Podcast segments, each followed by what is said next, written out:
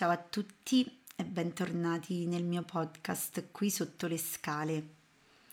Oggi vi parlo di senso di colpa e responsabilità.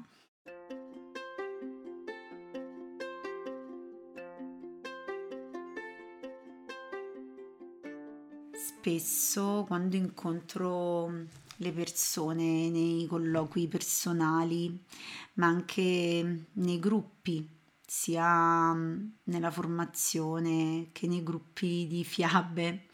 Um, in qualche modo mi, mm, mi stupisce come sempre incontro questo tema di fondo che abita l'animo delle persone. Uh, spessissimo infatti emerge sempre una, um, un nodo ehm, relativo a un vissuto di senso di colpa, a volte trasversale e permanente, nel senso che è proprio un modo con cui le persone approcciano la realtà, a volte è qualcosa di collegato a eventi del passato cui, dai quali la persona non riesce a riemergere. Il problema del senso di colpa è che è come se noi avessimo una catena legata al piede con una palla pesante che sta in un momento preciso della nostra vita, evidentemente, che però ci impedisce di proseguire. Quindi a volte quando le persone mi dicono ma com'è che io non riesco a svincolarmi, davvero a cambiare, a volte perché abbiamo la sensazione di dover pagare un prezzo, una punizione per qualcosa che è accaduto non so quando ehm, e che ci tiene legati in questo blocco emotivo e dell'agire. Il senso di colpa è un'emozione complessa, ehm, appresa, non è come la paura, come la rabbia, la gioia, sapete, è legata a il posto in cui viviamo, la famiglia in cui siamo cresciuti, il sistema normativo implicito ed esplicito legato sia alle leggi, quelle scritte, ok, ma anche a quelle implicite legate alla morale, all'etica. Sono tante le componenti. Eh, noi ci sentiamo in colpa per motivi, noi occidentali, per motivi diversi rispetto a, a, quelli per cui si sente in colpa, per esempio, una persona che vive in Cina o in Giappone, perché le categorie, spesso le categorie morali e l'etica di comportamento varia. Hm? E, eh, anche a livello storico, no? In qualche modo nel Medioevo si sentivano meno in colpa eh, rispetto ad atti violenti, ehm, la violenza era qualcosa di praticata in modo molto più libero rispetto a quello che viviamo noi oggi, per fortuna. E, ehm, perché vi, vi, racconto del senso di colpa e della responsabilità? Perché la chiave di volta per uscire dal senso di colpa è fatta di due passaggi.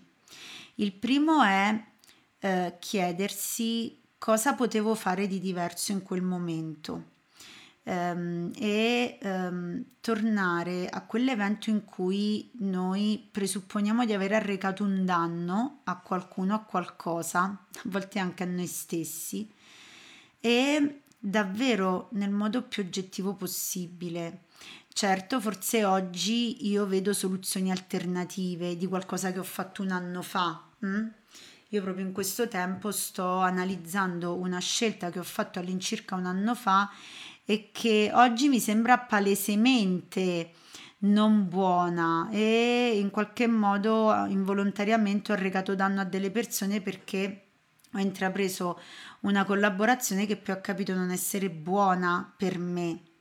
Ma in quel momento davvero non potevo saperlo. Quindi quando mi chiedo cosa potevo fare di diverso, beh in quel momento niente. Spesso quando il senso di colpa è solo una palla al piede, la risposta è questa e soprattutto la seconda domanda è cosa posso fare oggi, cosa posso fare di diverso oggi. E sapete è molto semplice, semplice e complicato insieme a livello emotivo. Molto semplice perché se noi possiamo e abbiamo la possibilità ancora oggi, la cosa migliore è chiedere scusa senza cercare le scuse e quindi se è possibile tornare da quella persona e dire mi dispiace senza fare l'elenco delle giustificazioni. Mi dispiace, ho sbagliato, ti chiedo scusa per aver fatto questo. In quel momento non ho saputo fare niente di diverso. Punto. Senza eh, aggiungere, ok, ripeto, giustificazioni. Se questo non è possibile farlo e quindi non è possibile in qualche modo recuperare perché forse questa persona non vi vuole parlare o forse a volte mi è capitato di lavorare con persone che vivono il senso di colpa verso i genitori che ormai non ci sono più. Allora ecco, lì è il caso intanto di lasciare andare perché in qualche modo sì è vero, può darsi che tu abbia sbagliato, ma la nostra vita è fatta proprio di questo, di cicli di errori e di lezioni apprese. Questo va in qualche modo accolto ed accettato.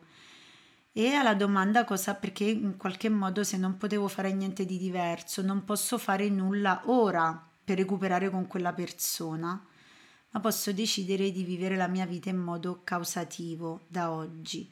Questa è una grande riparazione che possiamo fare nei confronti degli errori che abbiamo commesso e dà un grande senso di efficacia, perché se io comincio a comportarmi in modo responsabile e causativo nella mia vita, sentirò di ehm, agire nel modo più corretto possibile.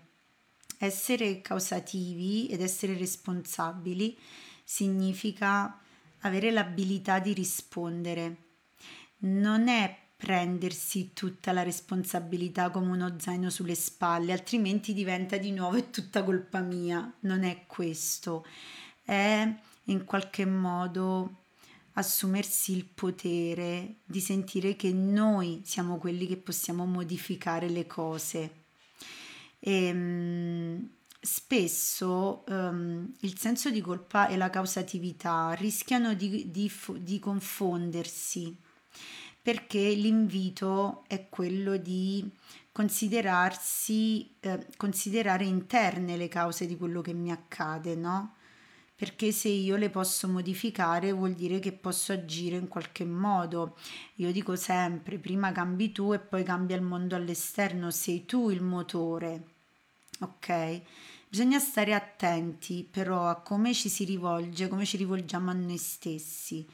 Noi siamo la causa di quello che ci accade, nel senso che in qualche modo eh, le cause sono temporanee, noi siamo la causa temporanea e è necessario che andiamo a cercare le caratteristiche temporanee di quello che abbiamo fatto e che mettiamo in discussione i nostri comportamenti e non ciò che noi siamo, svilendoci e dicendo per esempio non ho passato l'esame di matematica perché sono stupido. Questa non è causatività.